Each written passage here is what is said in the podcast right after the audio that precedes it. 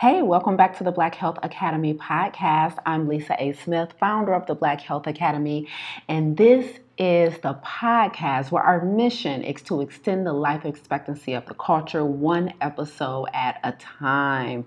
So excited to have you here. If it's your first episode, welcome, welcome, welcome. I hope you get a lot of value out of today's episode. And if you don't know, at the Black Health Academy, we teach health from a holistic standpoint, primarily, primarily um, from a whole food, plant based lifestyle aspect. So, what we teach our students and our scholars here at the Academy, our academics as we call them, is how to adopt a whole food, plant based lifestyle.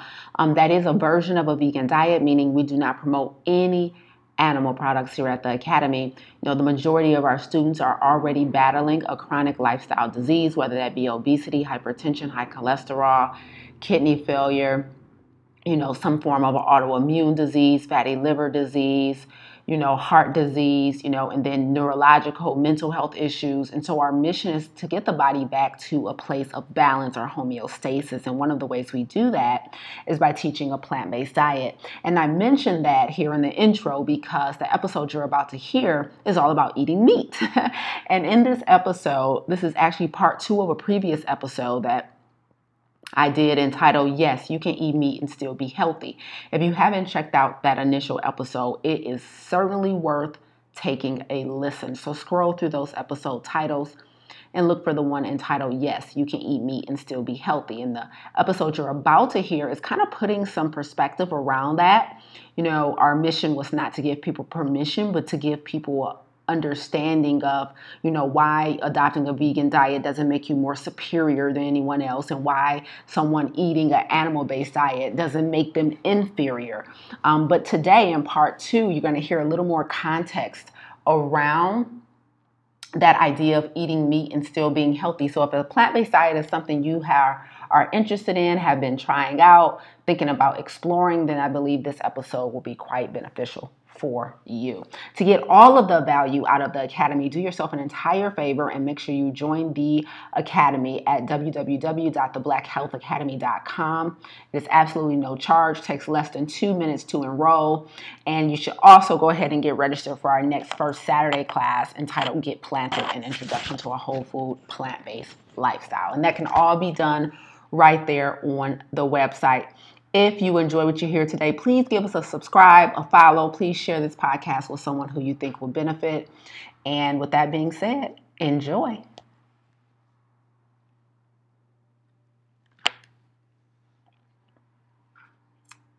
Welcome back. Yes, you can eat meat and still be healthy. Now, this is part two of a previous live I did, a previous episode. If you're interested in hearing part one, which is quite juicy and quite a perspective that a lot of people gave us feedback on that they really enjoyed, then look for Yes, You Can Eat Meat and Still Be Healthy on the Black Health Academy podcast platform. And you will be able to get all of the juiciness from that episode, and it'll probably put this episode in more perspective for you. But my mission today is to come back and give some additional context around this concept of yes, you can eat meat and still be healthy because I had a very lively conversation in our alumni group at Farm to Table um, not too long ago. And one of our alumni mentioned this episode. And so I promised I would do a part two around this concept of yes, you can eat meat and still be healthy. And here it is. Super excited to dive into it. This will be fairly quick. Um, but I want to play a little ga- game called What I Said versus What You Heard, okay? What I said versus what you heard. So, in part one of this conversation, um, for those of you who have not seen it or heard it or listened to the replay on the Black Health Academy podcast, in part one of this conversation, what I said was, you know, will ask me when I'm doing speaking and I'm talking, it, like if I eat some animal products, is that still is that okay? Like if I don't remove all animal products, if I still want to do a boiled egg or if I still want to do seafood or whatever, or have, you know, some meat sometimes because I don't feel like I can completely give up chicken, do you think I could still be healthy? And so, part one was essentially my answer to that. And let me give you a quick synopsis of what my reply was in part one. My decision to live a whole food, plant based vegan lifestyle and my decision to dedicate my career to teaching others how to do the same is based strictly off of data and numbers, not off of a trend that I'm trying to follow. It's my decision is not based off of something that um, I see others doing and I'm just following along.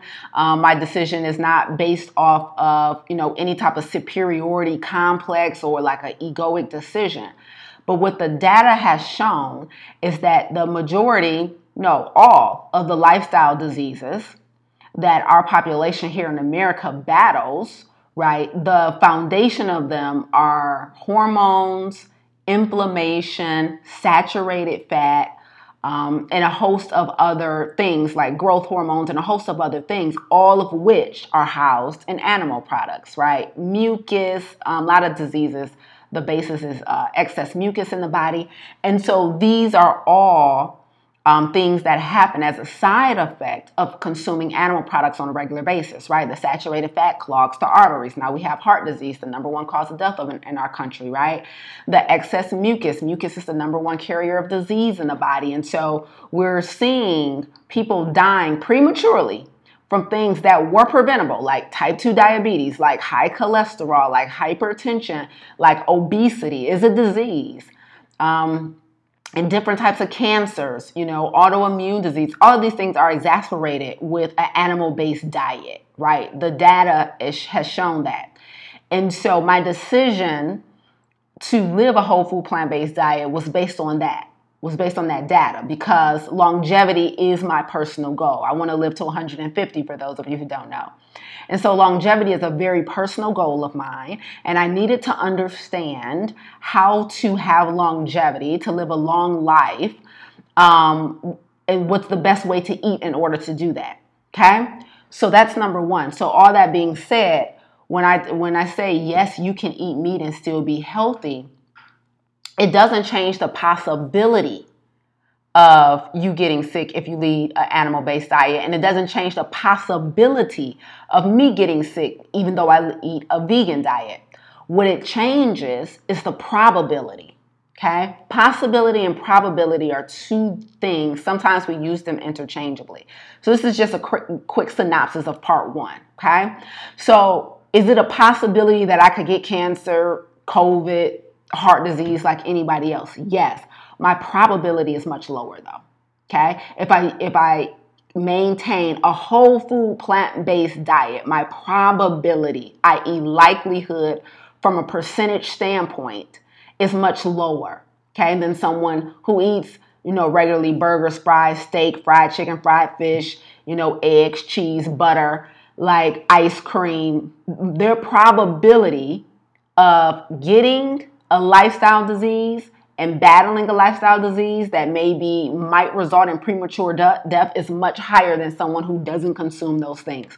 So that's the quick that's the quick synopsis of part one. I go much deeper with, with many more analogies and examples in part one.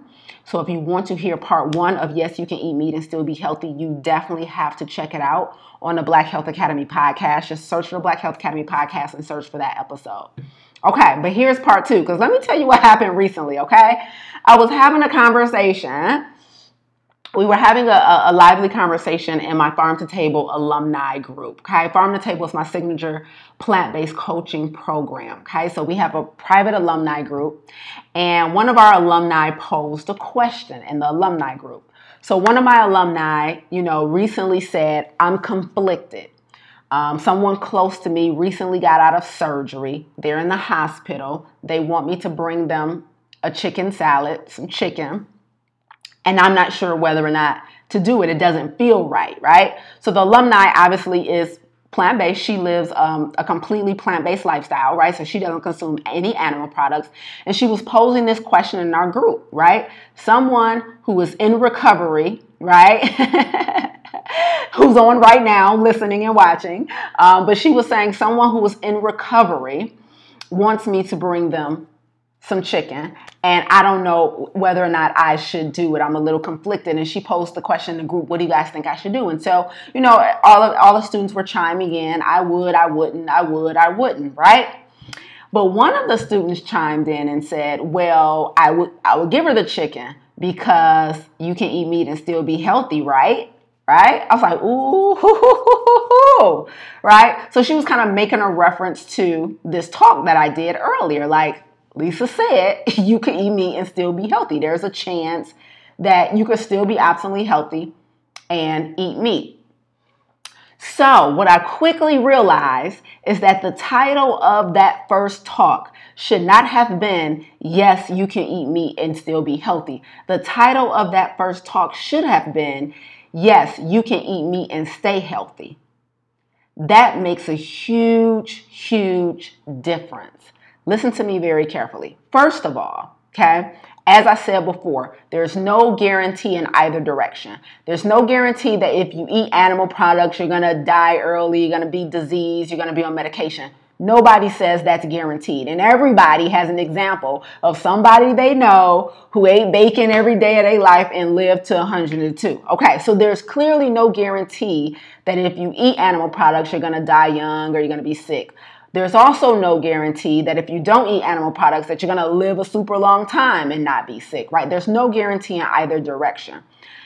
However, right, the probability is different for both.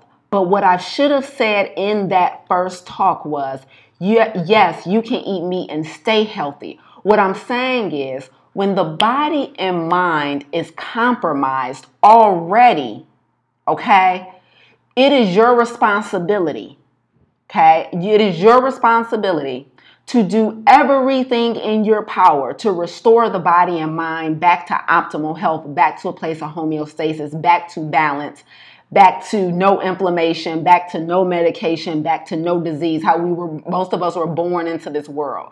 Optimal health is your human right. So I have people, people in my life who are healthy.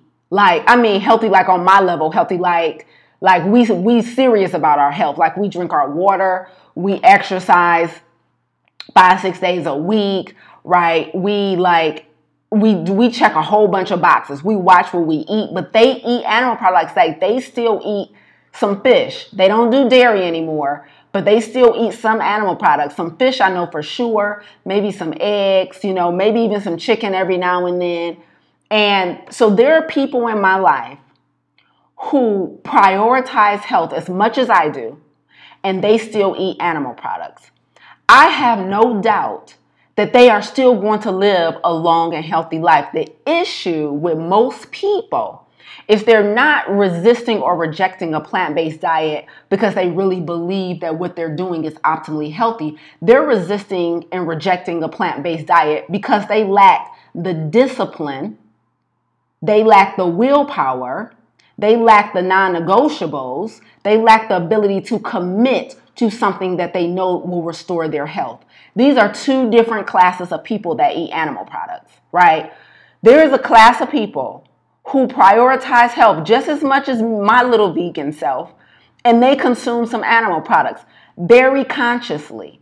But they're but they're checking all the other boxes. Some of you heard my first talk, heard part one, yes, you can eat meat and still be healthy, and took that as an invitation. I'm not inviting you to fried chicken. I'm not inviting you to fried fish. I'm not inviting you to cheesy eggs. I'm not inviting you inviting you to butter, yogurt, ice cream, right? None of that. I'm not inviting you to salmon. I'm not inviting you to steamed white fish.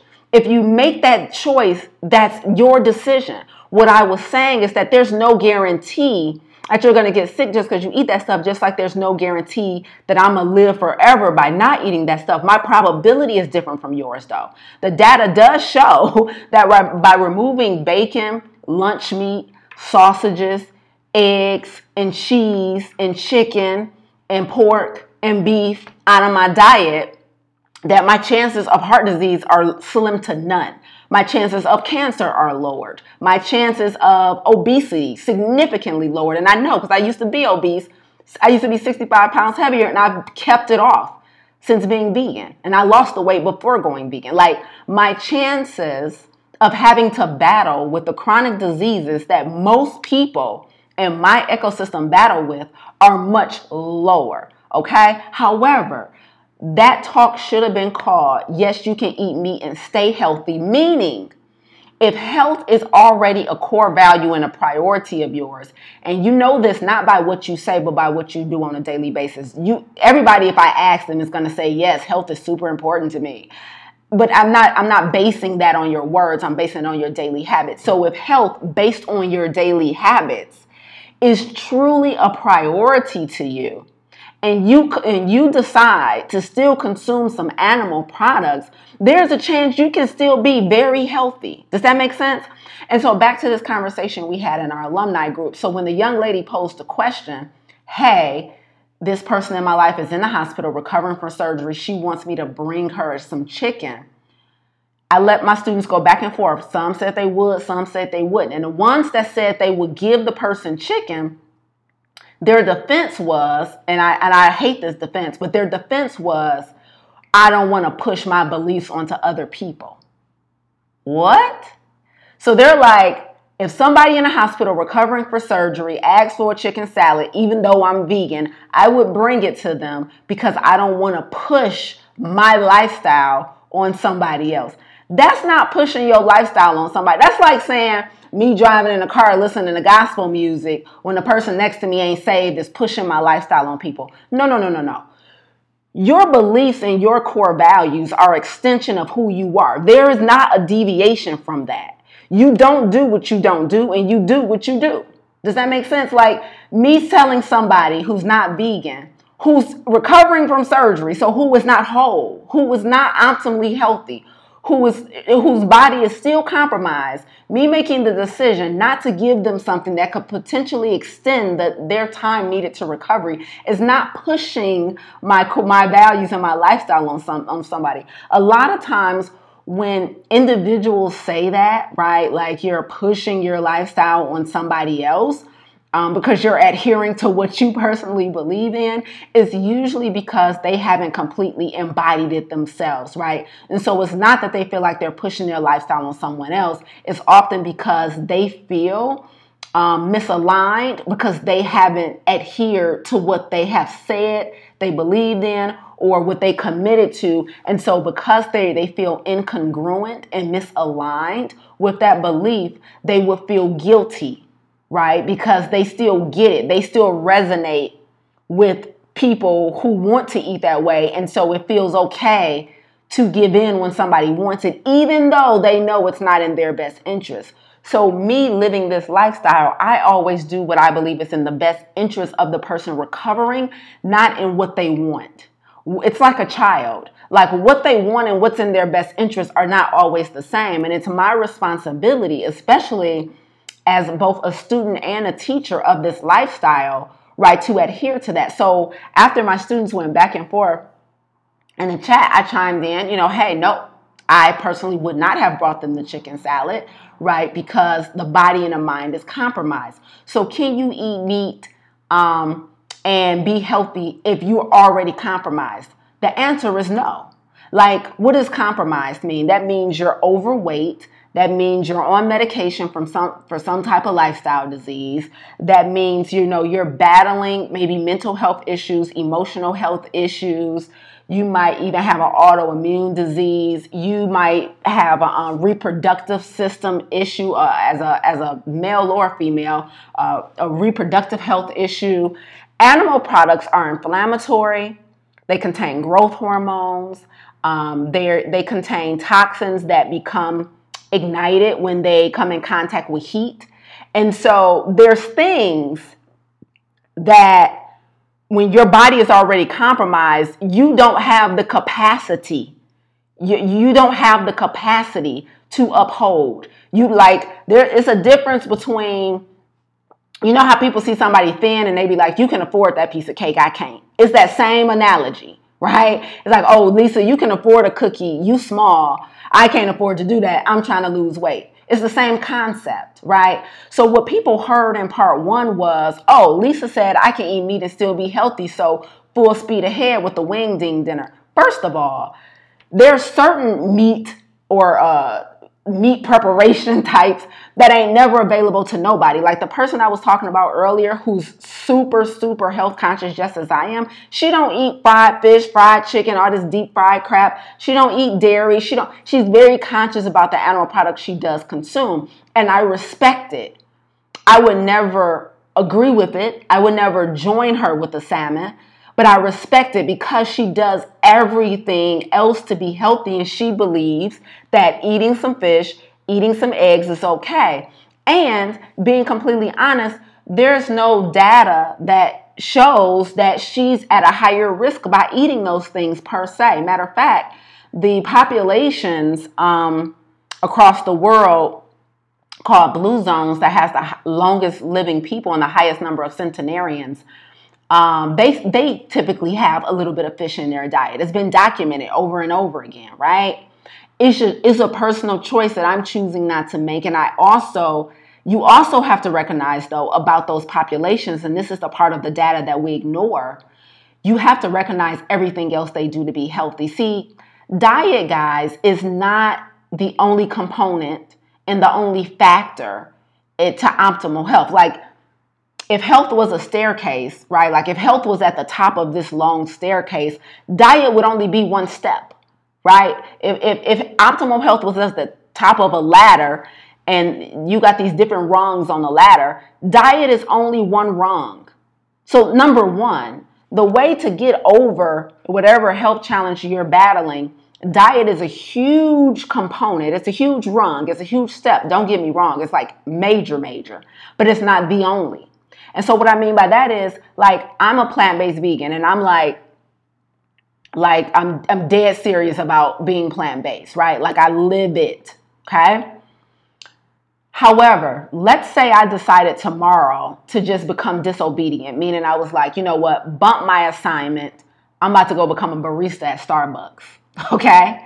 In that moment that I choose disobedience over obedience, even though it's not in the kitchen, I have potentially shortened my life expectancy. Things such as your obedience to what you're called to do on this planet plays a huge role in whether you're going to be optimally healthy. Things such as whether or not you live with chronic stress plays a huge role whether or not you're going to be optimal healthy. Things such as your exercise regimen, plays a huge role in whether or not you're going to be healthy. Things such as your personal connections, your social connections, your relationships with other humans has the biggest role, plays the bigger role in whether or not you're going to be optimal health, optimally healthy. So you could be the most perfect plant-based vegan, but not be doing what you're called to do on this planet have jacked up relationships with people in your life and with your community, not be serving other people and be completely self serving. You can be holding on to anger, grief, shame, jealousy. All of that shortens your life expectancy, yet you ain't eating meat.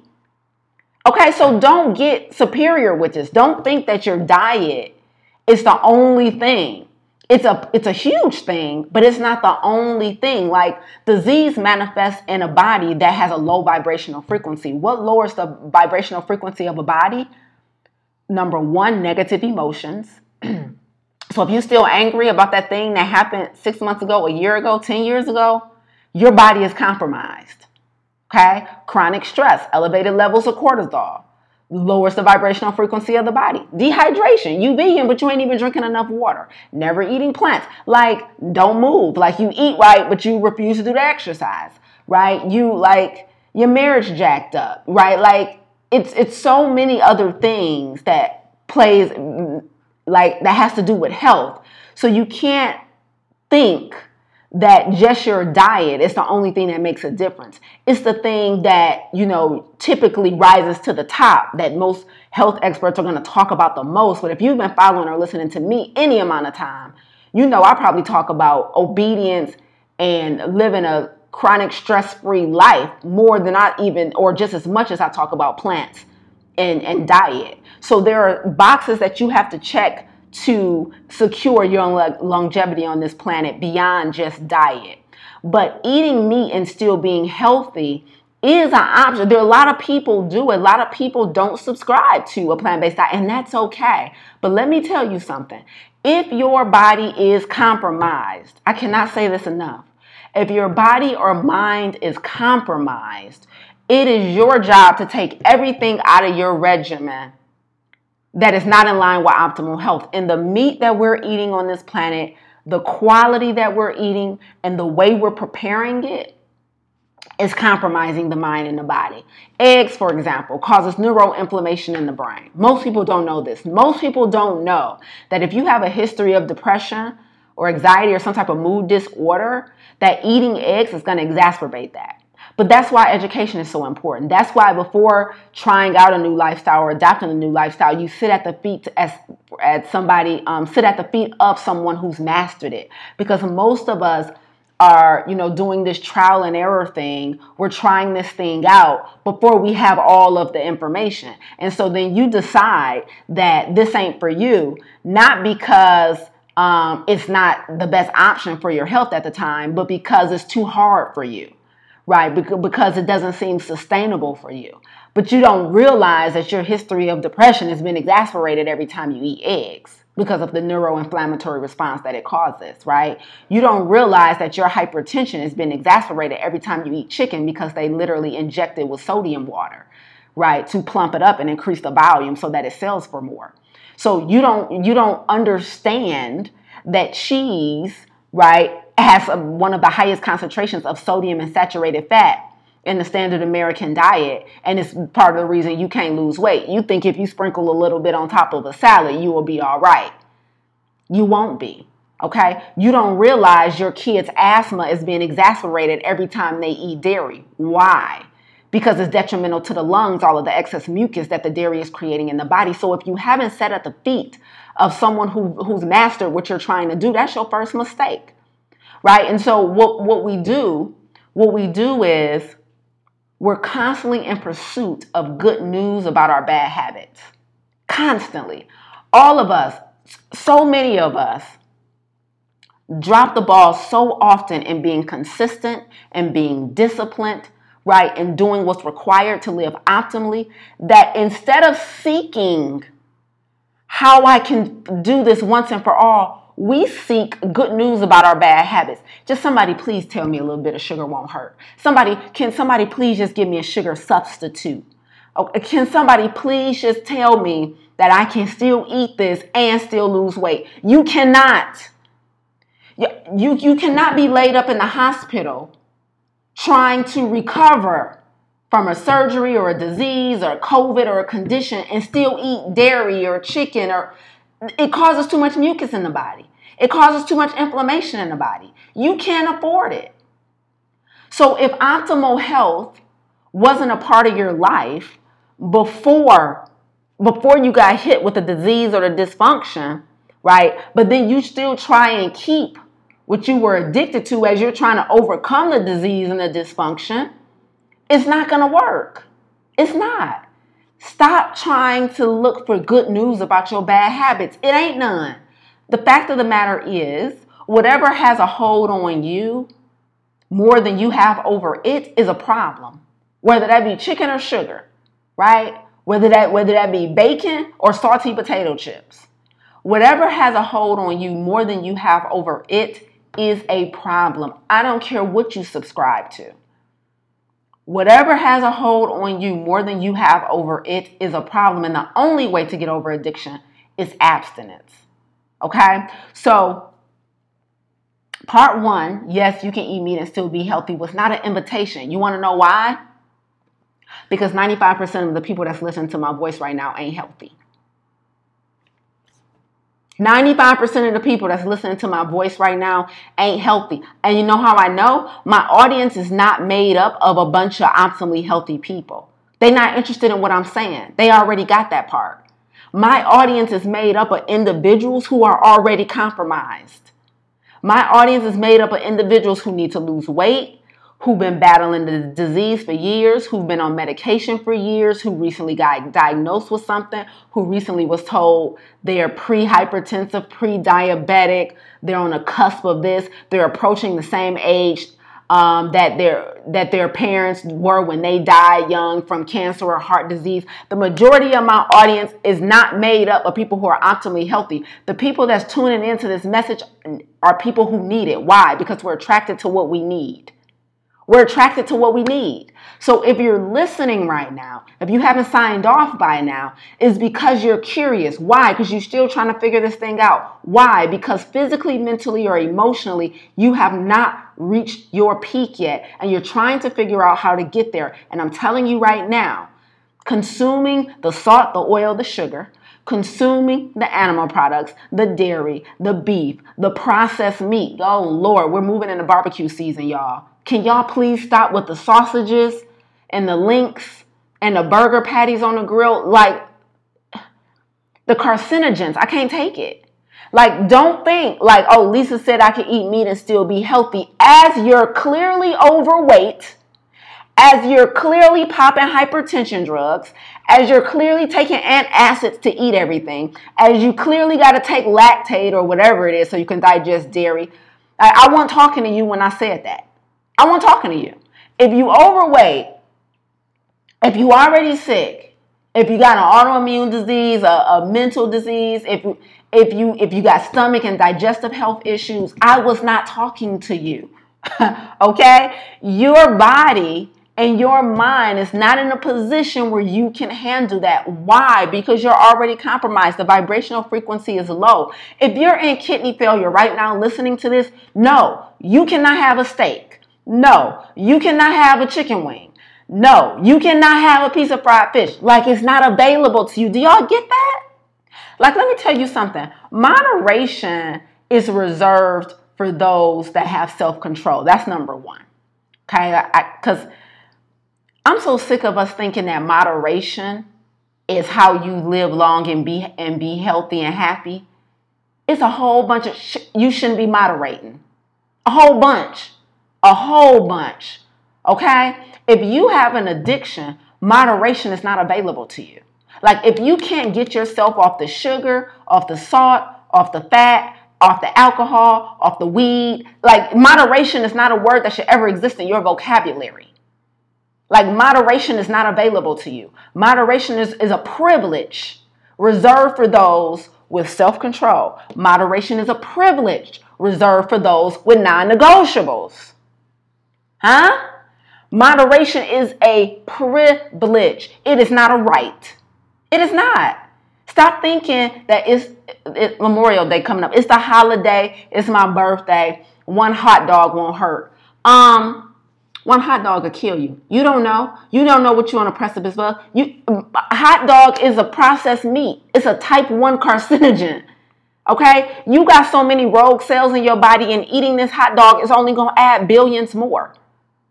And that's what cancer is, right? It's these cells that's floating around in your body that have lost an electron. They're scouring your body, trying to steal an electron from another cell, whereby making that cell, uh, you know, rogue and diseased and more, more likely to be cancerous. All cancer is is a bundle of trillions of cells that have come together and now they formed a tumor that's big enough for the machine at your doctor's office to see. All of us have cancer in our bodies right now. It's just our next meal determines whether or not that diagnosis is going to present itself. All of us have cells in our body that are already compromised. But me choosing the kale over the cold cuts is me choosing health. It is me choosing to murder some cancer cells. Me choosing the grape over the grape juice, me choosing the orange over the orange juice, me choosing the apple over the apple juice is me murdering cancer cells. I'm so hyper aware that there's like there's something in my body that is waiting to be expressed. But is that going to be cancer or is that going to be optimal health?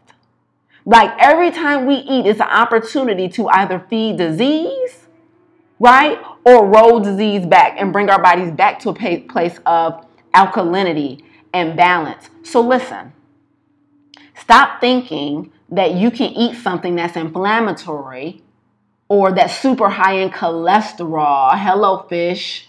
Okay, hello, shrimp. Everybody think it's so much healthier, y'all. You know, uh, uh, uh, you know, like he- hello, lobster. Hello, crab. No, no, like I like my, I like my shellfish. I try and stay away from the catfish. I try and stay. Okay, you grilling your shrimp. Okay, okay, yeah, that ain't nothing but cholesterol though. Oh, oh, you was already diagnosed with high cholesterol. You already on the statin. Nope, you can't eat meat and be healthy. You already sick. How does that work? How can you be healthy eating something that made you sick that you taking medication for? Okay, so my whole point in part one was not to give you an invitation to eat meat. That was talking to the people who have already prioritized health in their life. They're checking every other box, right? And they're super conscious of what they're consuming and when they consume it and how it's prepared.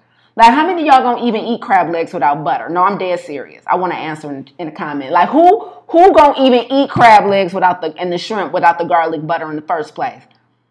Some people say it ain't even no point, right? I'm just adding a little shrimp to my garlic butter anyway, right? or, or like who who is going to eat like the steamed chicken that wasn't made in no oil, right? That's like all white meat with no skin, right? Like and and sell them at that, like once every couple of months. Like no, what y'all wanted to hear is that you could wake up every day and eat sausage and bacon and cold cuts, you know, and all of and, and pork chops and filet mignon and the best cut of steak and still be healthy. No. There is a reason that the number one cause of death in our country is a preventable disease. How does that even make sense? How is the number one cause of death in America something that's not airborne, something that's not that doesn't come from dirty water, something that doesn't come from an insect, but it's it the number one cause of death in our country is the result of human choices, heart disease. Heart disease is not contagious, so you ain't get it. You ain't get it from grandma. You didn't you didn't get it from your brother or sister or your mom or your dad. It's not airborne. You didn't breathe it in that Uber. Like like heart disease is a result, obesity is a result of choices you made over and over and over again, year after year after year. Come on now. How does that make sense, y'all? And we just gonna keep going. We just gonna keep saying, well, everybody needs to have a vice. Everything in moderation. A little bit won't hurt. I can reward myself with the same thing that made me sick because I refrained from it for two weeks. I can go to the funeral and eat the same thing that put grandpa in the casket right after the funeral. I'm tired. I'm tired. Like our level of disobedience to what's required to be the optimal version of ourselves is shameful. It's shameful. Cause listen, the point of optimal health is not just for the sake of being healthy. That like being healthy is a human right. Like the point of ridding the body of excess weight, of ridding the body of disease, of ridding the body you know, of dysfunction, of ridding the body of man-made medications, of of stopping a reliance on man-made vitamins and supplements and protein powders and all that nonsense you buy off the shelf because you refuse to develop the discipline to eat the plants. Listen, all of that, all of that, the whole point of it is so that you can leverage your health in order to be on assignment. Like, it's not just so, okay, now I'm at a healthy weight. Now I'm disease free. Now what?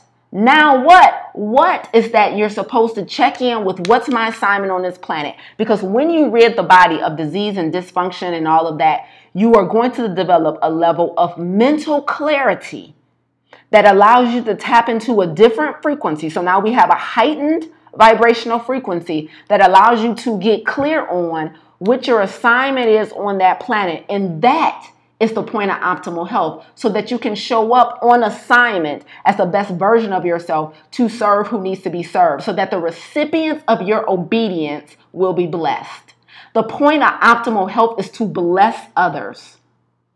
That's the only point. Like the reason I'm able to create so much content, be so locked in with my students, be so engaged, you know, teach on a regular basis, create programs to serve, the reason I, I, I feel like I write so well, I speak so well, is because of my body and my brain being free of disease and dysfunction. The reason I'm I can easily get stand up in front of people and speak without any type of insecurities because I'm at a healthy weight. I worked my ass off to get here and I'm proud of my body. There is nothing impeding my ability to show up public, publicly and serve. And for some of you all, there's something from a health standpoint that's impeding your ability to serve, and that is class A disobedience. The point of optimal health is to bless others with your gift. I don't know how many times I gotta say this. And you fighting, resisting optimal health by looking for permission to eat a chicken wing is ridiculous. You looking for permission to eat butter and cheese just so you can keep your addiction is you telling the people who are supposed to be blessed by your gift, F you. I refuse to be the best version of me for you, therefore, I don't care. Like you refusing to be the best version of yourself for the people you meant to serve is, is rude, is disrespectful, is out of line. Like our mission on this planet, we people live the longest. People are, we're given the gift of grace. We're given the forgiveness. Things are made easy for us in the universe when we do what we're supposed to do. I was just having a conversation earlier with my nail tech, and I'm like, I just can't, I just don't understand how people can be so kind, how so unkind. I don't understand how people can misuse people. I don't understand how somebody can live a life refusing to do what they're supposed to do. Like, I just don't understand it. I don't. And I will never, I will never try to understand it. People have beautiful stories. They have beautiful justifications. But I will never try and understand with you being smart enough to be, be able to explain yourself and justify it why you're not smart enough to get over it and move on and do what's required. Bring in the help that's required. The, the key is you can't do it by yourself. Nobody asked you to do it by yourself. It just needs to get done. If you can't coach yourself to optimal health, damn it, hire a coach. If you can't if you can't coach or counsel yourself to recovery from your childhood trauma, damn it, hire a therapist or a counselor. Nobody asked you to do it for yourself, but getting it done is still your responsibility. And thinking that it's okay to put poison in your body that doesn't align with the most optimal version of yourself and allow you to show up in the world the way you're supposed to is ridiculous. And I will never go easier on people because I came from where you came from. I grew up in a meat household. I was my household was not meatless. I didn't give up animal products. I didn't become a vegan until I was in my 30s. So I went 3 decades eating the same way many of you have. I was an overweight black woman, like many of my students. So I'm not talking from a place of you can do it if you just put your mind to it. I'm not talking from a place of privilege, like I never been to the hood, but you can go to college too. No, I'm not a, I'm not coming from a white savior standpoint. I'm coming from I get it. I know it's tough. I had to overcome food addiction. I had to come overcome food intimidation. I had to overcome limiting belief systems just like everybody else. But let me tell you something my obedience to God and the assignment that He's downloaded into me is going to be much higher. My loyalty to my assignment and to God is always going to be much higher than my loyalty to a cheeseburger, cheesecake, a cookie, or a potato chip. Whatever has power over you, you've made your God. Period. And you can't serve two masters. Whatever has power over you, you have made your God. So you need to figure out how to take your power back. If your only motivation for starting your business is a pursuit of money, you got it messed up. The only point is service. Is to get out here and solve a problem and be in service to others, to bless somebody else with your obedience. That is our only point. And so, if you're looking, if you're in constant pursuit of good news about your bad habits, you in the wrong pursuit. It's so crazy. Like people will be like, I've been researching this and I've been studying this, but they search engine, their searches are way off. Like, what can I replace sugar with? You type in the wrong question in Google. You still trying to get good news about your bad habits. No, Who do I need to become? Like, how do you get over a sugar addiction? Is what you need to be typing. Who do I need to become so this thing don't have to have a hold on me? Who out here coaching to this? What's some regimens? Like, should I be just doing a complete fast? We trying to figure out the wrong. What's the best type of meat to eat? What? What about what about cheese? That what about goat cheese? What? You your even your searches are off. You so misaligned. You so in pursuit of how can I change and stay the same at the same damn time. Y'all can't. You can't do that. You can. Everybody knows the life that you seek is going to require you, right, to die to the life that you know, right? Like it's not like this person. She can't go with you over here. Like she can't come with you. Like stop trying to bring her along. Like it ain't working y'all can't coexist. Like two versions of you cannot coexist. So you're going to have to make the hard choice and the hard decision to be different, to do something different, to believe something different, and to live something different consistently. And if for you, based on your health status, that means a whole food plant based diet, then that's what it is. Stop fighting it. Stop it. I have a good friend of mine who has an autoimmune disease she has rheumatoid arthritis, and every piece of research that she does about what foods cause flare ups and what doesn't, she adheres to it. She found out nightshade vegetables wasn't no good. What she do? Well, there go tomatoes. It ain't no compromise. Like maybe if I just take the seeds out, or maybe if I smash them down, or maybe if I'm cook them quickly at a high heat. No, it's not available to her anymore. Like I don't understand what's there to talk about. Y'all gonna stop trying to fight me for this sugar. Stop trying to fight me for the Man, I heard I was at a um conference last week, and one of the they did a health presentation. You know, I'm sitting in my seat squirming, like like don't agree with that, agree with that. Ooh, you shouldn't have told him that. But I'm like, okay, Lise, be cool, right? But one of the things she did say that I agree with was, um, she's like, my clients ask me all the time, like, when can I have candy? Like, when can I have chocolate? You know, when can I have alcohol? I guess, you know, she put them on a regimen based on their goals and she takes different stuff out of their diet, right? Like any health coach does. And um, she said her clients then ask her, well, when is, you know, this going to be available to me again? After how many days or how many weeks can I reintroduce, you know, these chips, these cookies, I have a little bit of this? She said, you can have it when you stop asking for it, right? Like when you no longer need it, have to have it right? That's the point at which you can have it. And at that point, you ain't going to want it. And that's how I am. Like, I can have, like, I'm not at risk of being obese again. I'm not. I just know I'm not. Like, I'll never be fat again. I was fat once. I ain't going back. You know, I lost the weight. It's a done deal. Like, death to her. Like, I'm, it's over. So if I wanted to have, you know, a, a dessert, like some, a vegan dessert made with, you know, refined sugar, like most of them are, it ain't gonna hurt much from a physical standpoint. I know it's not. I'm not going to wake up the next day with type 2 diabetes. I'm not going to, you know, all of a sudden, you know, probably, I'm probably not even going to fall back down the rabbit hole of sugar addiction. I know I'm not. It's, it's just my, my taste, but every, my whole body receives it differently now. My heart is probably going to beat fast. Because that happened to me when some had sugar in it that I didn't know, right? And I'm probably going to get inflammation in my back. But like as far from a weight standpoint or disease standpoint, I'm not at risk if I have a dessert. But guess what? I don't desire it. It's not even appetizing to me. It doesn't even it, it does nothing for me. Like to go somewhere and see cake and cookies and sugary, whatever, even if it's vegan, is not tempting at all. And this is the point at which I can have it when it's not tempting at all, but it's also the point at which I no longer desire it.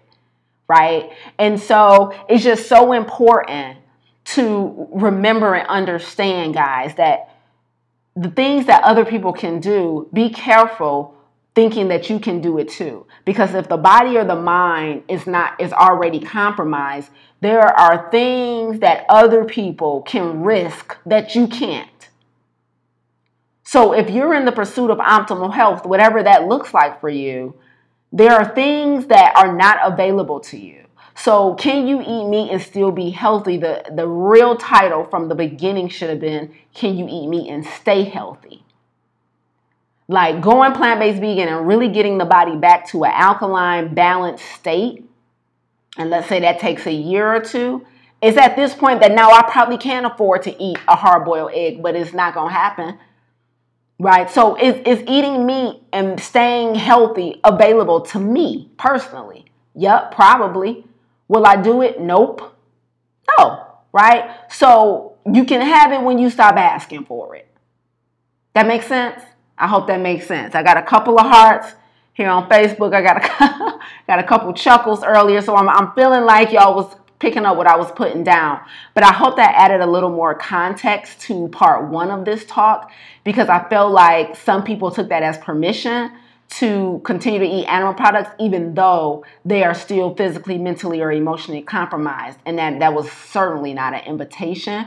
It was just me breaking down possibility versus probability. That's what part one was all about. So if now you're like oh i'm super interested in hearing part one um, just visit the Black Health Academy podcast and look for Yes, You Can Eat Meat and Still Be Healthy. That's part one. That was a really, really popular talk. A lot of you guys love that talk. Um, and so this is part two to that. So I hope that makes sense. Shout out to my alumni students who uh, made this a thing. Shout out to my alumni students who uh, sparked this conversation. So I'm, I'm, about to send it to them in our private chat so they can listen to part two here. Um, but please don't take my words and think I'm ever giving you permission um, to not do hard work. Hard work is required. Whether you're trying to give up meat, give up sugar, exercise more, drink water consistently, um, move out of a place of disobedience and move into a career where you're more aligned and in obedience, whether you're trying to get rid of um, chronic stress in your life, all of it is required. Hard is hard work is required. And if a coach or somebody that you employ to help you um, tells you that it's they have a a process um, or a regimen um, that makes it easier, they're more than likely not um, operating out of full integrity. Because I'm a health coach, I'm a plant based health coach, and in my programs, I've never once promised that I'm gonna make adopting a whole food plant based vegan diet uh, easier than doing it on your own. I'm telling you, you're to be able to excel in the environment that I create, and I'm to tell you how to do it in a healthy, sustainable manner. But trust me when I tell you, my students are battling, they're coming right now because we're only in tonight is our third class, and they're coming up with um, they're they're now coming face to face with their dependency on salt, oil, and sugar. They're now coming face to face with, Lord, how do I do this and travel? How do I do this and you know go to events and dine out? Like they're they're trying to you know, slowly kill off the old version of themselves while, you know, helping their new self to thrive. And it is challenging. So it's not that it's going, it's not that it's necess- doing the work is necessarily easier with a coach. The work is doable with a coach and with a community. Okay, especially someone who's already done it and can lay out the process for you. Because sometimes the hardest thing about change and becoming is trying to piecemeal the steps together with all of your DIY research right? But if you have someone, if you invest in someone that has a process that they lay out in front of you to follow, it's not saying that that process is going to be easy. That process is more than likely going to push you outside of your comfort zone, and you're going to. It's hard in a different way. Does that make sense? My coaches in the other 23 are going through this right now. The other 23 is my plant-based and coaching certification, and same thing. They're like, Lisa, I, have been watching for a long time. You have a level of mastery that I that I admire, and I would love to have that level of mastery. And you know, I want to change lives too. I've been a part of your programs. When they get in the other 23, the majority of our conversations are about limiting belief systems and mindset. Like I'm telling them the process. I'm asking them to do the work and they're still resisting. So having a coach doesn't make the work easier, it makes it doable and it gives you you're now able to yield to someone who can coach you through those limiting beliefs that you have around doing this thing. For many of my coaches inside of the other 23, they probably would have been, if I told them this is the process to develop a level of authority, this is the process to become a master around this content, they probably would have been you know, dropped the ball or gave up if they were doing this on their own. But because they're in a community and they're coming to class every, you know, every other week with me and we are talking through this, answering their questions, what to do, help Lisa, I just got my first client. Like that's what a coach is for. But they will all still tell you, no, this is still hard work. It didn't necessarily get easier because I hired Lisa. And that's how your life is. That's how having a coach is. Anyone who tells you they can make it seamless and easy for you to give up sugar is lying. Because the only way to get, get over an addiction is detox and withdrawals. Like anybody who tells you you can have a little bit, any system that tells you you got a couple points so you can have a Snicker bar, it's not a system built out of full on integrity. Or I wouldn't say that, but it's not a system because they do people do believe they they're helping people by telling them they can still eat poison. Like pe- some programs and coaches do believe that they're helping people by telling them you know you can still keep a little bit of this in your diet. But that's because their belief systems and the problem that they're trying to solve in their program is different from the problem I'm trying to solve in my program. Like farm to table is designed for people with chronic immediate, uncontrolled health challenges. And I am trying to put them in remission. I'm not trying to get them to feel slightly better. I'm not trying to help them lose a couple of pounds. Um, and I'm not trying to help them slowly do it over multiple years. So I don't give them meal plans. I don't give them permission to eat a little bit of some poison. Um, I don't. Um, uh, tell them sub- to subscribe to some frozen meals that are just shipped to you that have not been verified as clean and whole. Like the point of my program is not convenience. You get what I'm saying? Like a lot of programs are built on trying to make it easier for you. That's not what I do. And so a lot of people need to know that before they work with me. Like I'm not going to make it easier for you. You're just going to enroll in a system that's been proven in a process that's been proven in the way I lay out and the way I teach it.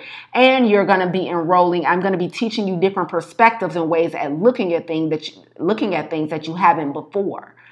But the hard work is still the hard work. Like you have to go through withdrawals and detox to get over your addiction. My program is not going to circumvent that step. Like does that make sense, y'all? So I think sometimes we believe that somebody somewhere has created a process or a system that makes the hard work easier. And that's the reality that you need to face that it doesn't work like that. To get to where I am, to get to where you want to be, to get to where the people are that you watch and you admire, the hard work was was done, was required and they did it. Like if they if they are truly operating from a high level of integrity they did the hard work. Like with coaches like i have a coach. It doesn't stop me from having to show up and do the work. And so you have to understand that as well. I, I will never give you permission to eat meat just because you can still technically lose weight um, whilst eating eggs. No I, if it's just because it's hard doesn't mean I'm going to take it away from you. I'll empathize with you all day. Oh yeah, you can have my shoulder. I'll empathize with you, but I'll never be the coach that gives you permission. Right? Like my students right now, there's there's no alcohol allowed. Like I don't no, there's no oil allowed. No. Right? It's I never promised you it's going to be easy. All I promised you was results. I promised you that if you enrolled in this regimen, the chronic disease that you came in here with we will be able to potentially put that in remission or get you off of medications if you follow this process. How do I know? I've done it with many others. I have receipts. I've been spending years developing this process. That's all it is. It's a guaranteed process. It's not guaranteed ease of access. Does that make sense? So that's what we need to understand. Um, it, whatever you want to achieve is going to require hard work, and no coach, no matter how good they are, is going to help you get around the hard work. It's just like a personal trainer. Like, dude, no matter how many squats I do, they're not going to affect your thighs and butt. You got to do the squats too. You got to sit on that. You got to you got to sit on that bike. You got to climb that stairmaster. I'm, I'm gonna be down here cheering you on. I'm gonna be here for you when you try and text me and cancel, and I'm gonna tell you to get your butt over here. But the pain is yours, the discomfort is yours. And you guys already know that. So that's all I got today. So, yes, you can eat meat and stay healthy if you came healthy, if you showed up healthy, if you checking all the health boxes, there is a chance for sure that you won't succumb to disease and premature death. But like I said, for 95 to 100% of those you listening, that is not your situation. You need to refrain from inflammatory animal products, mucus, disease causing, causing um, growth hormone latent animal products. It's not available to you in the health and the season that you're in. And when can you have it? When you stop asking for it. Listen. I'm about to get out of here. It's been 59 minutes and 18 seconds of me venting and going off. I got a little emotional in the middle. I don't know if y'all saw, but when I was talking about obedience, like in the back of my back of my left eye started tearing up because I get so passionate about this. Because the world would be a better place if we all just served people and blessed people with our gift. So anyway, listen, y'all. This is my last year teaching farm to table plant-based coaching program, and so if you're interested in working with me now, knowing that the hard work is still going to be your responsibility, I will never try and sugarcoat that to take your money and get you in the door. Absolutely not. I'm gonna be completely honest and transparent with you. But if you're interested in that type of coaching, um, we do not do point systems. We don't count calories, right? It's just doing the work um, together in a proven process and in a community, um, then you want to apply for Farm to Table. Go to lisaangelsmith.com forward slash work with me. You can read about Farm to Table. You can hear testimonials from some of my alumni um, and see if it's something you may be interested in. And then if you are a health professional and you're interested in getting certified in plant based nutrition and coaching, then you want to apply for the other 23. That's also at lisaangelsmith.com forward slash work with me. LisaAngelsmith.com forward slash work with me. You can read about the other 23 where I work with coaches who are um, interested in impacting a specific segment of the population by teaching them how to adopt a true whole food plant based lifestyle. So, not just how to go vegan. All right, I teach a very elevated. We we t- I teach my coaches a very elevated level of plant based living because they are um, deciding to work with segments of the population who are already diseased or compromised. Um, and so we have to take it to a next to another level right and so if that is you if you're a health professional it could be everything from a health coach to a doctor or a nurse and you know mastering this content so that you can teach it to others is part of your calling and part of how you want to serve and bless the world then please apply for the other 23 that's lisaangelsmith.com forward slash work with me. And I hope to work with you. Listen, thank you so much. I appreciate appreciate you guys for joining in and chiming in. Y'all let me know if you're watching or listening to this on a replay, whether or not uh, it helped put part one in perspective, and if whether or not you're gonna finally put down that their chicken wing and that their um, cheese and egg sandwich. Cause listen, okay, all right. Until next time, y'all. Ciao.